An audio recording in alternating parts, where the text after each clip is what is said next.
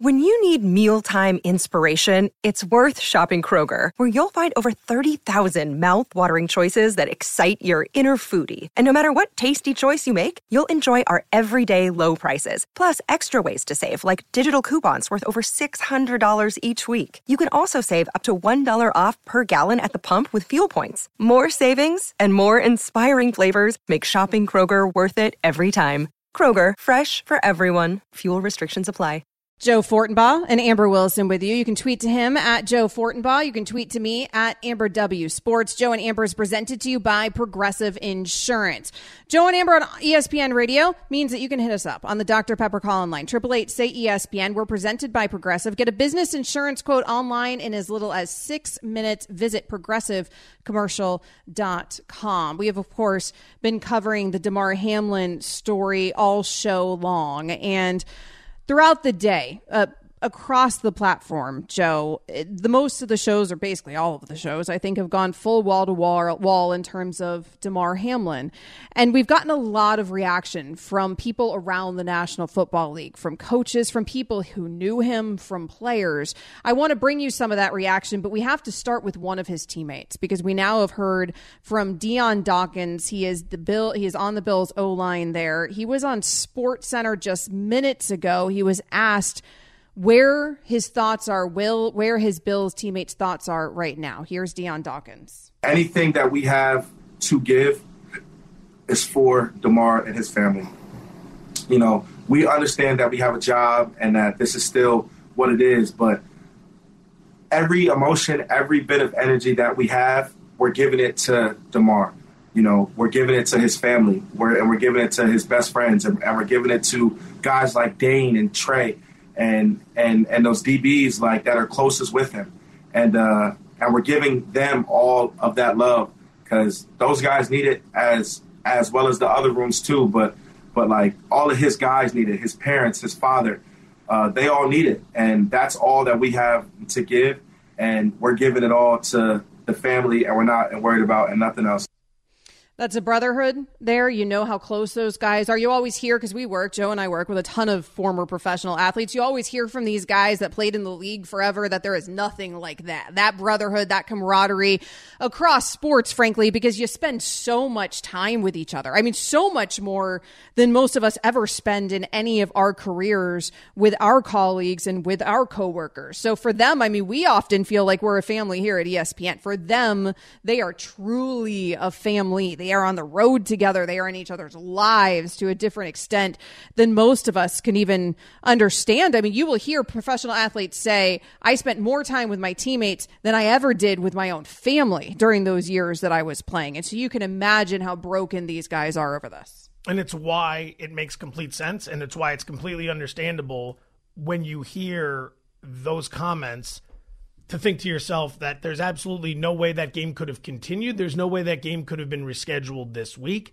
These guys go through something that we couldn't possibly understand. They're all assuming the risk of a catastrophic injury out there. Those are just the facts. You know, anytime you want to complain about whether or not a guy didn't deliver for your fantasy team, whether or not a guy makes too much money, understand what they go through and the risk they have to take to take the field. They know what they're getting themselves into. I, I, thought Ryan Clark said it perfectly last night when he was talking with Scott Van Pelt. I thought those two put on an absolute masterclass in both broadcasting, in empathy, in compassion. I thought the way Suzy Kolber and Adam Schefter and Booger McFarland handled the situation as it was unfolding in real time was just bravo, is all I can say to that, mm-hmm. because it is a very difficult situation. And that's broadcasting. That's just doing what we're doing right now, talking about it. Mm-hmm. They're doing it in real time. Imagine being the players on the field watching their brother go through that. Again, go back to what you watched last night. We saw a camera angle from far away showing players in an ambulance on the field while Joe Buck was giving us some updates. Those guys were right there forming a human wall so that no one could see what was happening because we later found out they were administering CPR to him on the field. That's not going to be something that leaves your mind anytime soon, which is exactly why Dawkins is talking about how every ounce of energy from those players is going towards Hamlin's family. Yeah, all all Dion Dawkins just said all of their energy, all of their focus is on Hamlin and on Hamlin's family and those closest to Hamlin. Certainly not the voice of somebody who is at all worried or concerned or even thinking about the fact that they have a matchup against the New England Patriots on Sunday. So we'll see how that ends up being handled by the Buffalo Bills. Herm Edwards, ESPN's football analyst, he was on first take today, of course, longtime coach there. He was asked, when you're a coach in this situation, and Joe and I discussed earlier the job that Zac Taylor and Sean McDermott did last night, the leadership that they showed, how beautifully, frankly, they handled such an atrocious and difficult moment. So Herm was asked if you're in that situation as a coach, what do you even say to players after something like this? There's no game plan for this. There's no script. You know, as a football coach, um, there's there's always a script. There's always something you can say. Uh, you watch what happens, you gather the information, you go to the sideline, you tell the players, oh, look, we're going to adjust, we're going to have to do this. Whether it's during the game, at halftime, uh, in preparation to a game, when the game's over, going into next week, how you want to do things. Um, this is uh, this is on nobody's play calling sheet, and when you watch it unfold in real time, uh, and I've been involved in this league for you know playing football and coaching football for 55 years. Uh, this is very sobering. You've heard that from a lot of people, Joe, over the last 24 hours, where you've heard people say, I mean, not even fully 24 hours yet, right? You've heard people say, I've been involved in football for 30 years or 50 years or 20 years, and I've never, ever seen anything like this. Booger McFarland was talking on the broadcast last night in real time.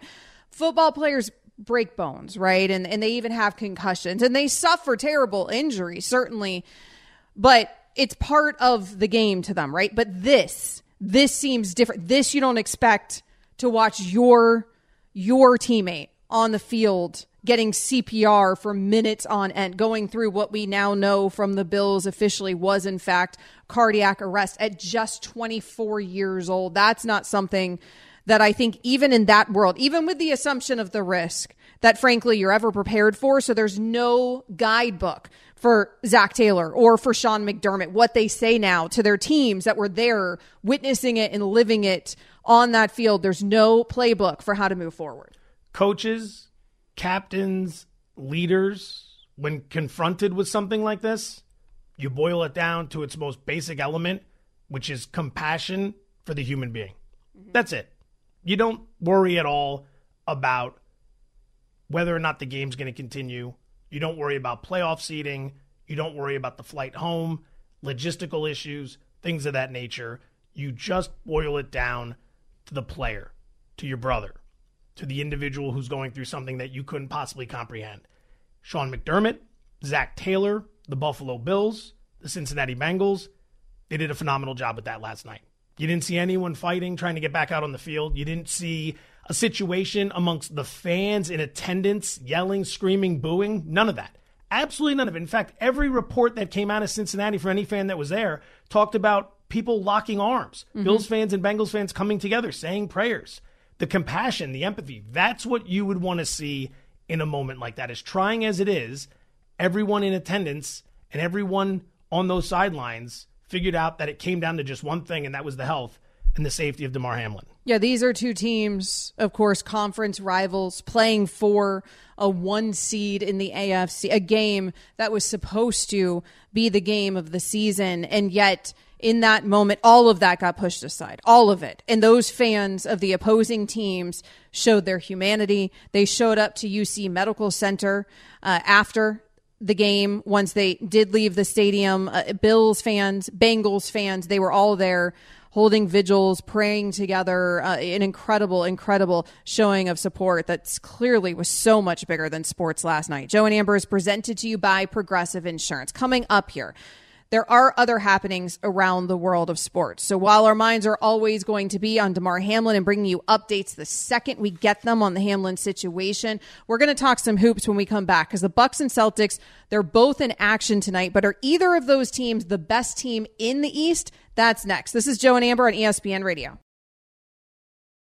This podcast is proud to be supported by Jets Pizza, the number one pick in Detroit style pizza. Why? It's simple. Jets is better. With the thickest, crispiest, cheesiest Detroit style pizza in the country, there's no competition. Right now, get $5 off any eight corner pizza with code 8SAVE. That's the number eight, S A V E. Go to jetspizza.com to learn more and find a location near you. Again, try Jet's signature eight corner pizza and get $5 off with code 8SAVE. That's the number eight, S A V E. Jet's Pizza. Better because it has to be.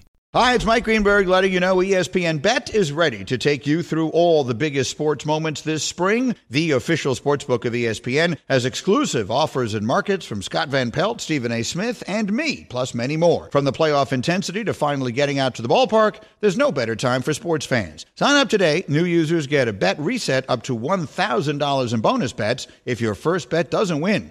Download ESPN Bet today. What a play! Must be 21 plus and present in select states. Gambling problem? Call 1 800 Gambler. Terms and conditions apply. See app for details. Jewelry isn't a gift you give just once. It's a way to remind your loved one of a beautiful moment every time they see it. Blue Nile can help you find the gift that says how you feel and says it beautifully with expert guidance and a wide assortment of jewelry of the highest quality at the best price. Go to BlueNile.com and experience the convenience of shopping Blue Nile, the original online jeweler since 1999. That's BlueNile.com to find the perfect jewelry gift for any occasion. BlueNile.com. Joe and Amber on ESPN Radio. You will be able to hear us in this time slot Monday through Friday, 7 to 9 p.m. Eastern. Amber Wilson and Joe Fortenbaugh. We thank you for listening to us. This is our new show. You can hit us up on the Dr. Pepper call in line, 888 say ESPN. That is 888 729 3776. So we have been talking about the tragedy that happened last night on that field in Cincinnati with Damar Hamlin all show long. The latest that we got from Jeremy Fowler earlier in our show, and you can check out the podcast on the ESPN app if you missed anything. The latest we got from Jeremy Fowler is, in fact, that the family has updated that there has been some improvement there in Hamlin's condition, that he is needing less oxygen. He was at 100% oxygen. Now he's at about 50%. So we're getting towards a point of maybe him being able to breathe better on his own here. If we get any more updates on Hamlin's condition or anything else as it relates to the Bills, the Bengals, the NFL, I, of course, will immediately cut into whatever else we're discussing and bring that information to you. But Joe, there are other things happening around the world of sports. So we're going to take a hiatus there from football. We are going to talk a little hoops here. Right now, the Milwaukee Bucks and the Washington Wizards underway. Wizards up 5-4 uh, very early in the first quarter in this game. Milwaukee Bucks are a team that was streaking. They've been streaky, right? Back and forth. There's another team though in the Brooklyn Nets sitting just above that Bucks team in the Eastern Conference standings that is a streaking only one way. And it's been streaking that way for the last, what, 12 games we're at now with these Brooklyn Nets that just don't feel like losing any game. So let's start here with the Brooklyn Nets. Now, Joe, I've heard this before, right? That these Nets, they're streaking. They're going to get it done. We've gotten excited about this before in seasons. I will say this, and I say this as somebody who very much dislikes the Brooklyn Nets as a Miami Heat fan. feels a little different now. I will say this, like I'm a little worried. It feels a little different this season. It should feel different because we have in the 4 years that Kevin Durant has been with the Brooklyn Nets been waiting for this. Year 1 toss it aside. Durant came in with the Achilles injury. We knew nothing was going to happen there. But years two and years three, they were supposed to be something special. They were supposed to be contenders. And they showed us a little bit of that in the second season and then completely fell apart in season three. The Harden experiment was a disaster. You couldn't get Ben Simmons on the floor in the playoffs and you got swept out by the Boston Celtics, to which end people completely checked out on you. You became a laughing stock, quite frankly, with all the drama you brought to the table combined with the lack of production when it came in comparison to your expectations. But no more. No more. Steve Nash was the head coach of this team for the first seven games. They went two and five and they fired him. Jacque Vaughn took over, and since that time, Brooklyn is 23 and 7. They're currently on a 12 game winning streak. They've won 16 of 17, and they're doing it on the one end of the floor that no one ever expected, which is the defense. During those first seven games of the season, Brooklyn ranked 29th in defensive rating. They were abysmal. And they were abysmal on defense last year. But since Jacque Vaughn took over, they are fourth in the NBA in defensive rating. They have been fantastic to go along with an offense that can get buckets in buckets led by Kevin Durant, who I believe is fifth right now or sixth when it comes to NBA MVP odds. So it's Boston's conference until further notice. They've got the best record. They've got an incredible offense. They've got the top point differential in the conference. But this might finally be the year Brooklyn is fully legit. And do you know why? Not because of the stats I just read off, because we're not hearing about any drama. We're not hearing about Kyrie Irving. We're not hearing about Ben Simmons. The only time the Nets come up in conversation is when they're winning nothing else. And the biggest problem in the past has been we talked about them for every reason other than what they were doing on the court. Now we're only talking about what they're doing on the court, and that should worry the rest of the Eastern Conference. Just keep it simple, right? Like we're finally at a place where the Brooklyn Nets feel like they're keeping it simple. And all that means is that they're actually just playing basketball, like you said, because we've seen before in snippets Kevin Durant, the production. We've seen, of course, Kyrie Irving, the production. I'm talking about in Brooklyn Nets uniforms. Obviously, we've seen it a ton previously in their careers, but we've seen it in snippets together on the court in a Brooklyn Nets uniform. We would always get excited about it and then enter some sort of distraction off the court which is what we've gotten accustomed to now over these years that we have been doing this experiment with the Brooklyn Nets since KD joined Brooklyn right now those guys lead Brooklyn in points in all three of their games last week. It, it's it's going according to plan, Joe. Like this is how it should be. Your superstars are playing like superstars. Everybody else, all your role players are stepping up. And no one's distracted by any of the drama off the court. You seem to have a head coach that's able to kind of keep it all together. And most importantly, I think from that perspective. Now, I do think there's these reports out that like Jacque Vaughn hasn't spoken to Ben Simmons yet about his shooting. He hasn't spoken to him about his free throws. Like there are nobody needs like to that. speak to Simmons about his shooting. That's a lost cause. Nothing's going to happen there ever. There are things like that that I'm expecting. It's I agree with you, but I do wonder like are we going to go back to those conversations at some point here because I could see that coming. But even that, even the shooting conversation around Simmons, it's not the same as the drama that we were experiencing with the Nets the last couple seasons off the court. Like, I am willing to have another boring Simmons shooting conversation because at this point, those conversations, I agree with. Like, that, that is just a swing and a miss. Like, we all need to move past it. But what I'm glad that we're not doing for that team is having to discuss all the problems that have nothing to do with basketball. And credit to Vaughn, it seems like for now, anyways, they've stabilized those problems. I'm still going to be a little bit reserved here in believing it though because we've seen well, yeah this lot. streak is 30 games. 30 games does not a season make. Two points to what you just brought up. Number one jacque vaughn not talking to ben simmons about his shooting that's just good coaching. Don't even go over there. If you're going to have a conversation with him about shooting the only conversation is this. Don't shoot. Don't shoot when you're close to the rim. Don't shoot when you're far away from the rim. We've just got kevin bother. durant who might be the best bother. bucket getter of all time we got Kyrie Irving who can score as well. Number two, perhaps more importantly, what I wanted to ask you. As a Miami Heat fan, what's wrong with your boys? They don't oh, look no, good. We're not. Listen. Well, first of all, they've they've, they've improved here the last ten games, but we don't need to get into the Heat because this participation trophies? Uh, yeah, well, listen, exactly. I, I'm not, but they are like they're trending the right direction. It's possible. Uh, yes, it, things have been ugly this season for my Miami Heat. I mentioned their KD and the production lately. Durant right now ranks sixth in points per game and in the top three in total points. That is behind Luka Doncic, who boy can that man play basketball. That and guy's a cyborg. That guy, that guy, those recovery beers are something else. I They mean, really I- are. I could use a couple recovery beers right now based on what he's been pulling off. He he is putting up games that Wilt Chamberlain didn't put up. Mm-hmm. Wilt Chamberlain used to be the statistical anomaly that everyone was judged by. Well, so and so went 25, 20, and 18 last night. Hasn't been done since Wilt Chamberlain. Hasn't been done since Wilt Chamberlain. Hasn't been done since Wilt Chamberlain. Luka put up that game the other night. Chamberlain had never done that. I, don't think I've ever seen anything like that before. I haven't seen anything like that before either. Now that uh, so KD's right behind Luka and and and right behind Jayson Tatum as well. Right now the Celtics.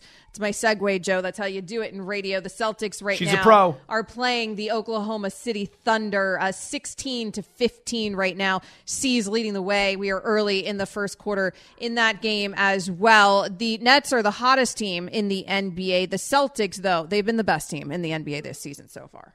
They've been incredible. They got off to a hot start. They've slowed down a little bit since, but they've got a plus 6.2 point differential. A lot of people don't care for the math. What that tells us is one thing and one thing only. No one's beating the opposition worse than the Boston Celtics are. And that is a very true indicator of how good your talent is. They've been fantastic. They've taken their offense to another level this season. We know they have defensive stoppers. I think a lot of people thought with the coaching drama of the offseason that you were going to find a team that maybe came out slow.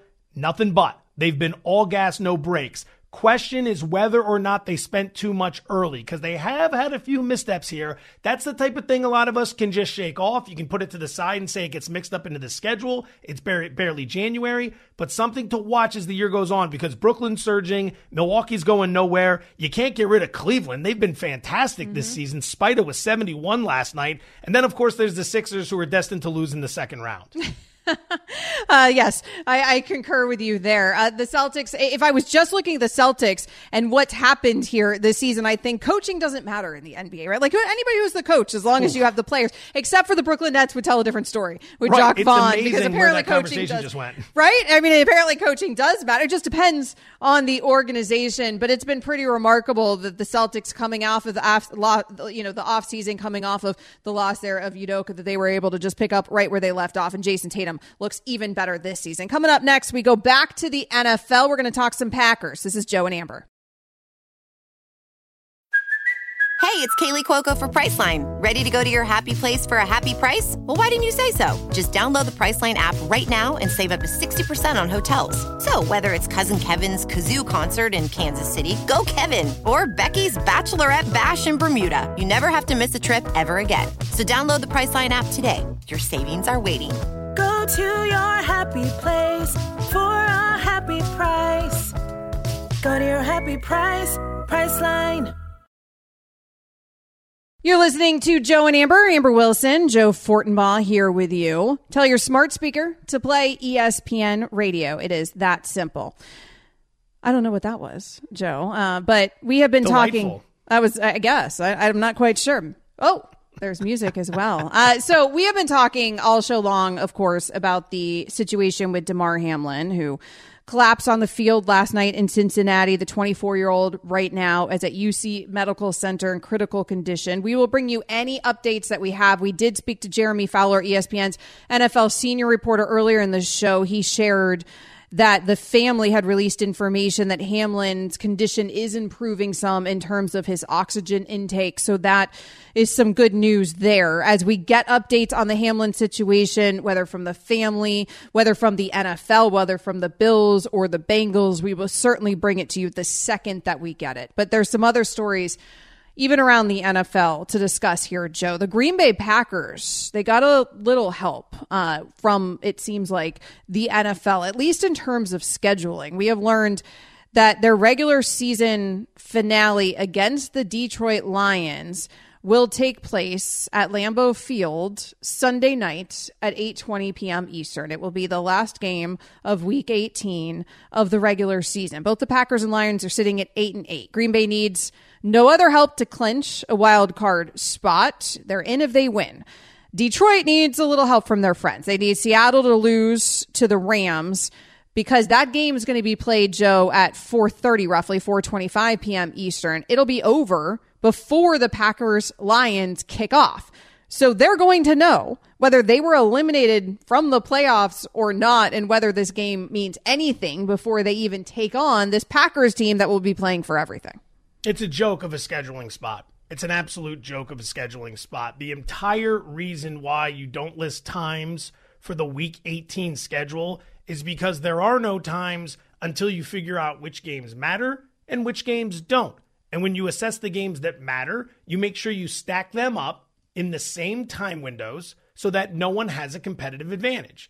And yet, here we are in a situation where if you're a Lions fan, you should be absolutely furious because when, not if, but when the Seahawks take out the Rams, you will be eliminated from the postseason without even having a chance to take out the Packers at Lambeau Field. It's a great spot for the Packers because Detroit could come out extremely flat. Now, I was talking about this the other day, and then immediately, no, it's a divisional rival. The Lions will still show up to take out the Packers. No, they won't. They absolutely won't. You don't fight this hard for this long to get into this position to watch someone else win so that you're eliminated from contention. The smart move here, not from a financial perspective, but from a competitive perspective, would have been to take in the Jaguars and the Titans and shove them in the Sunday night football. Because if you do that, everyone else can play at a competitive spot those two, the loser is out, the winner is in. That's it. It doesn't have any effect on anything. The winner wins the division, the loser is out. That's the move. I mean, it's for everything, but it just affects those two teams. Yeah, nobody else is affected by what the Jaguars and Titans are doing. Just like every year when we see them on Thursday Night Football, we all say, I am not watching this matchup. I'm tired of this matchup. And we all tune in anyway. This is the networks.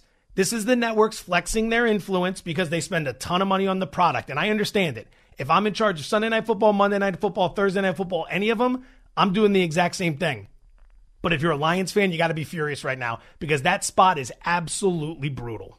If this ain't the story of the Packers season here over the last four weeks, right? Where they continuously seem to find themselves in a position that was unfathomable just a month and a half ago, where we thought the Packers were completely dead inside the division. And then they got a whole lot of help from a whole lot of teams to get to the place that they're at now, where all they have to do is win this game against Detroit and they're in. And now they find themselves in even the better position where they maybe be playing an opponent that knows that they have nothing left left to play for. And I, I tend to agree with you. I don't know if I can make an argument the Lions are going to get up for that game if they know that they're out of playoff contention. I mean, could you say, okay, well, you know, Goff has had a surprising season and everybody there, it's a rebuilding team. And so they're well on their way and everybody still has something to play for in terms of their careers and in terms of that component of this. I have a hard time though imagining that any of that comes down to a week 18 game, frankly, like when you're evaluating the quarterback position, for example. Are we going to move forward with Goff as our guy?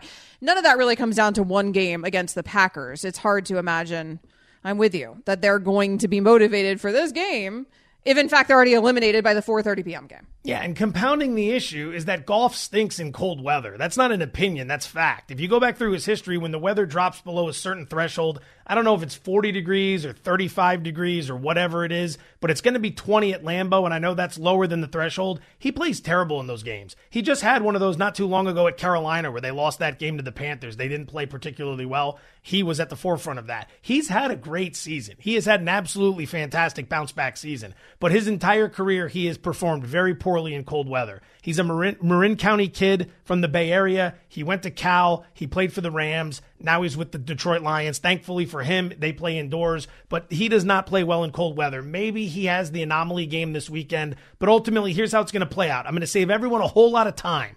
Okay? Seattle beats the Rams, which eliminates the Lions. We go to Sunday Night Football. The Packers beat the Lions. Afterwards, Aaron Rodgers takes the podium, gives everyone a big speech about how you never should have doubted him, how everyone, he heard what everyone in the so media true. was saying. He heard it. He knew. He became a great leader. He rallied them. And everyone's going to say, maybe we were wrong about Ra. And right before you finish that sentence, you're going to watch them go to San Francisco mm-hmm. in the playoffs and, and get beat by round. the Niners for like the eighth time in nine years. Because every time Rodgers faces the Niners in the playoffs, it does not end well for him. Just look at last year as an example. And then I think if you go back two, three years ago when the Niners had to get to the Super Bowl, they waxed him in the NFC Championship game and on and on down the line. So Rodgers will have his moment on Sunday, and it will be quickly taken away from him the following week in the Bay Area. And Packers fans will be all up in my mentions because they have been unbelievably upset with me coming off of my last couple first take exper- uh, appearances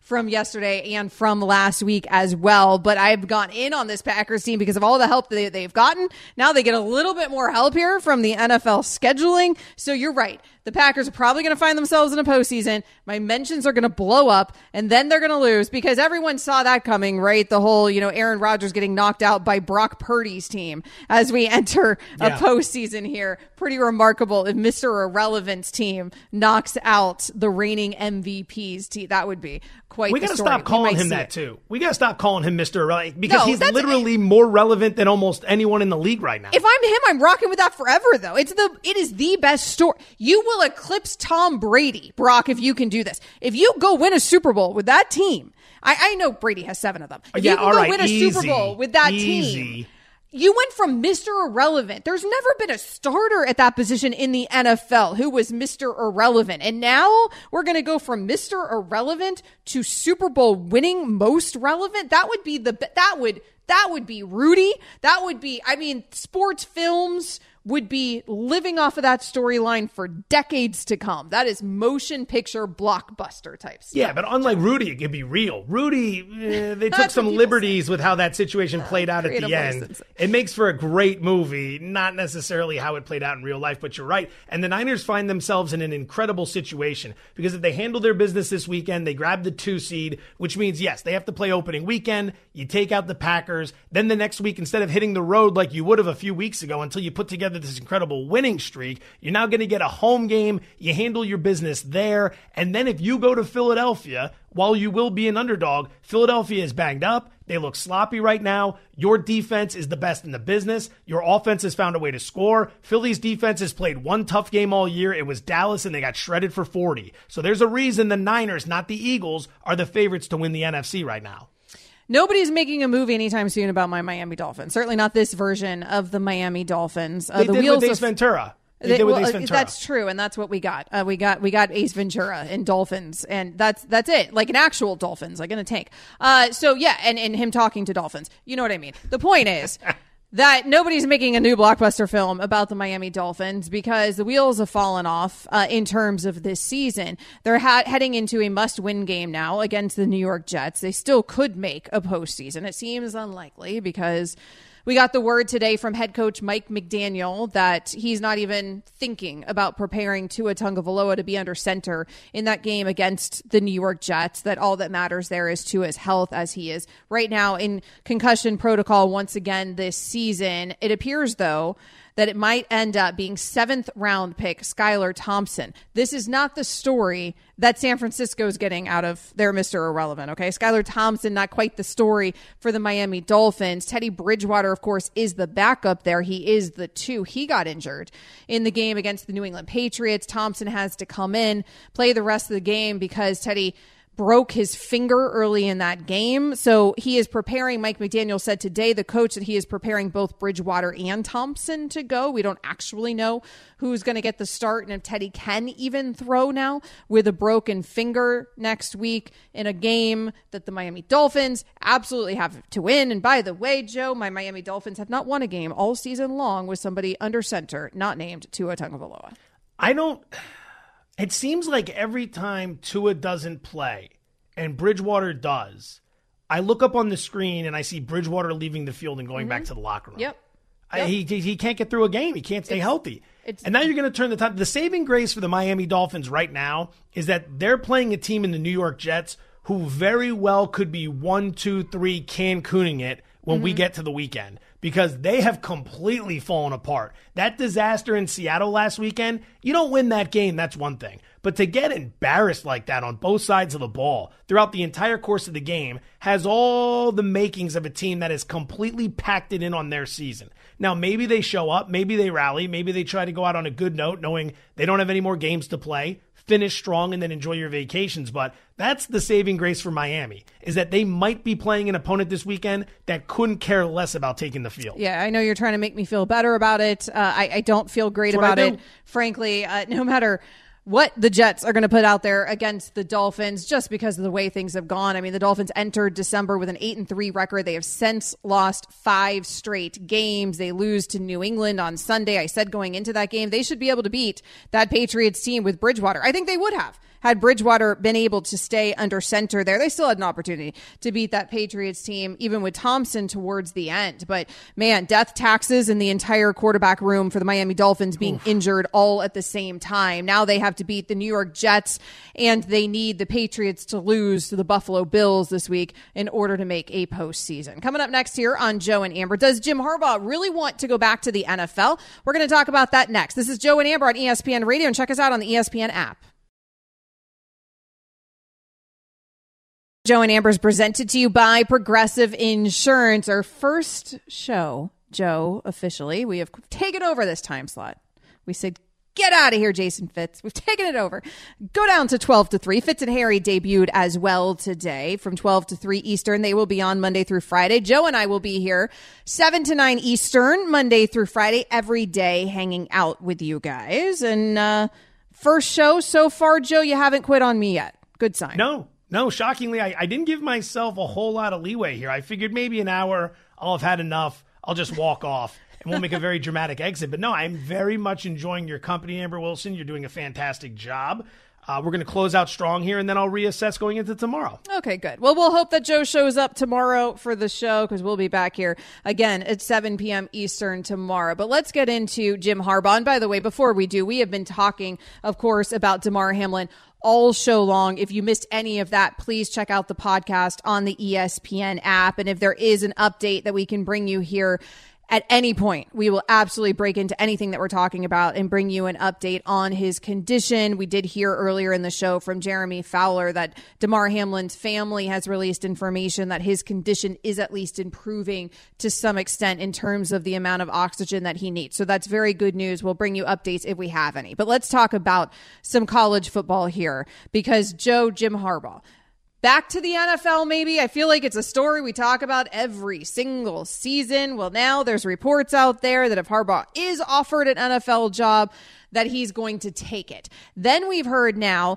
that Panthers owner David Tepper had a conversation with Jim Harbaugh about the opening in Carolina, that they're going to have an opening there, of course, for their head coaching position once the season ends for them. The chat was not characterized as an interview, uh, sources told David Newton, but it feels a little bit like maybe there's some interest there. I feel like we do this dance every single year when Michigan wraps things up, and now we're dancing again. So it's one of three things right now. Number one, it's either Harbaugh using the Panthers to get more money out of Michigan. Number two, it's Harbaugh legitimately interested in the Panthers job and getting ready to negotiate with Carolina about their opening. Or number three, it's Harbaugh using the Panthers and eventually Michigan to negotiate for another opening around the NFL, perhaps maybe the Denver Broncos or somewhere in between. So it's one of those three things. But Harbaugh's an absolute genius. I don't know if he realizes it or not because it doesn't seem like it at times, but he has put himself in a position where every single year he is able to go back to Michigan or wherever he is and essentially say, pay me more money. Mm-hmm. Pay me more money or someone else will. It feels like it happens every single year, like you said. And that's because the guy has won everywhere. Now, I know when you hear that, you'll say, well, he's never won a championship. No, he has not. But you know what? You get one champion a year. And if you're not that one champion, the only thing you want is a credible program. Go talk to some of these other schools around the country. Go talk to Cal, who had Sonny Dykes and couldn't do anything with him. Go talk to Penn State, who would love to be just one game more relevant so they could get into the playoff. Go talk to Wisconsin. Go talk to Oregon State. Go talk to the Seminoles right now and Florida State. You want to be relevant, and Harbaugh won at San Diego. Harbaugh won at Stanford. Harbaugh won with the Niners, and now Harbaugh's winning with Michigan. He's had them in the playoff two years in a row. Should they have beaten TCU? Probably. They were an eight point favorite. But regardless, he gets the job done whether you like him or not. And now he's in that classic offseason dance where he can try to extract more cash outstanding work by Harbaugh. Like I said, I don't even know if he, that was all part of the master plan, but somehow he finds himself in this dance every single year. Uh, he keeps winning, even if Michigan doesn't win ultimately when it comes to these college football playoffs. They got bounced, of course, there in the semis, fifty-one to forty-five to TCU as TCU and the Horned Frogs head to a national championship against the Bulldog. We got the Horned Frogs and the Bulldogs in a national championship there, Joe. But that means uh, right. Uh, that means that Jim's season is over. There is his career over in Michigan. Now he did sign a new five year contract in the beginning of 2022 back in February. That deal runs through 2026. It gave Harbaugh a one year extension with new terms from the contract that he had signed the previous year in January. So Harbaugh keeps signing new contracts with Michigan that get longer and get bigger because, of course, this, because of this, like you said, because of the pressure that he can continuously put on Michigan. Now we know some years ago his seat was a little bit hot. I think he at one point even took a bit of a discount. There ain't no discount no more because the truth is, like you said, he's coveted at that coaching position. Doesn't matter if Michigan gets knocked out. He's still going to have suitors around the National Football League. Certainly, he'd have them around college football as well if he was ever interested in leaving Michigan on that level. But what I think is interesting about this is I thought that maybe Harbaugh would consider leaving if he won it all. Like he he gets everything done at Michigan that he was hired to do. He wins a national championship. Now you can get excited if you're a Broncos fan or a Carolina Panthers fan. I didn't think there was any chance that Harbaugh would lose to TCU. I mean, not even in the national championship, but lose to TCU, a team that they were supposed to beat. Like you said, 8 points there. They were favored by I think according to our friends at Caesars and then decide that he's accomplished it all and go back to the NFL. I'm surprised about that. First of all, the way you say TCU with such disgust, I well, hope you don't I, plan which on is funny because I was rooting soon. for TCU. I mean, give But the me way the you story. say it, give me the cinder. to TCU. Because I feel like Harbaugh was hired to accomplish a goal, and frankly, we're behind schedule. I mean, I, it's nice It's that like he's made the TCU's semis a TCU's couple catching seasons. shrapnel in your in your the grenade you're lobbing at Harbaugh. I think another interesting point None to what you're had the bringing Horned up. Frogs in this before the season. We all had Michigan in this. I think the, the one of the interesting points to think about with Harbaugh. I mean, he's got plenty of money, but I mean, you could always negotiate for more, right? What does the current state of college football mean to him? The NIL, name, image, likeness, right? Like, there's a way of doing business, and now there's a different way of doing business. He was there multiple times San Diego, Stanford, and Michigan pre NIL. And now that he sees how this works, where the transfer portal has become something completely different than what it started out as, you wonder if he thinks to himself, you know what? I'd rather have the stability of the NFL. And by stability, I don't mean job stability. Stability of the I wake up at this time, I show up, we do the job, we go home. We're professionals. College feels like it never ends. It feels like these guys never get a minute to themselves because they always have to be recruiting. They always have to be scouring the portal. And I wonder if maybe he wants a little bit more stability in the NFL from a time and lifestyle perspective. I mean, the recruiting is the job in college. It's what makes Yeah. it so different from the NFL. It ain't just X's and O's or game planning. I mean, that's secondary to the recruiting. And the recruiting now is so much more complicated, frankly, in the landscape of NIL and navigating that. So I would imagine that's all going to be part of his consideration when he's deciding whether he stays at Michigan. But like Joe said earlier, maybe this is just Harbaugh with really good negotiation skills. And all of this is fool's gold. This has been Joe and Amber. We're going to talk more tomorrow. Joe's showing up.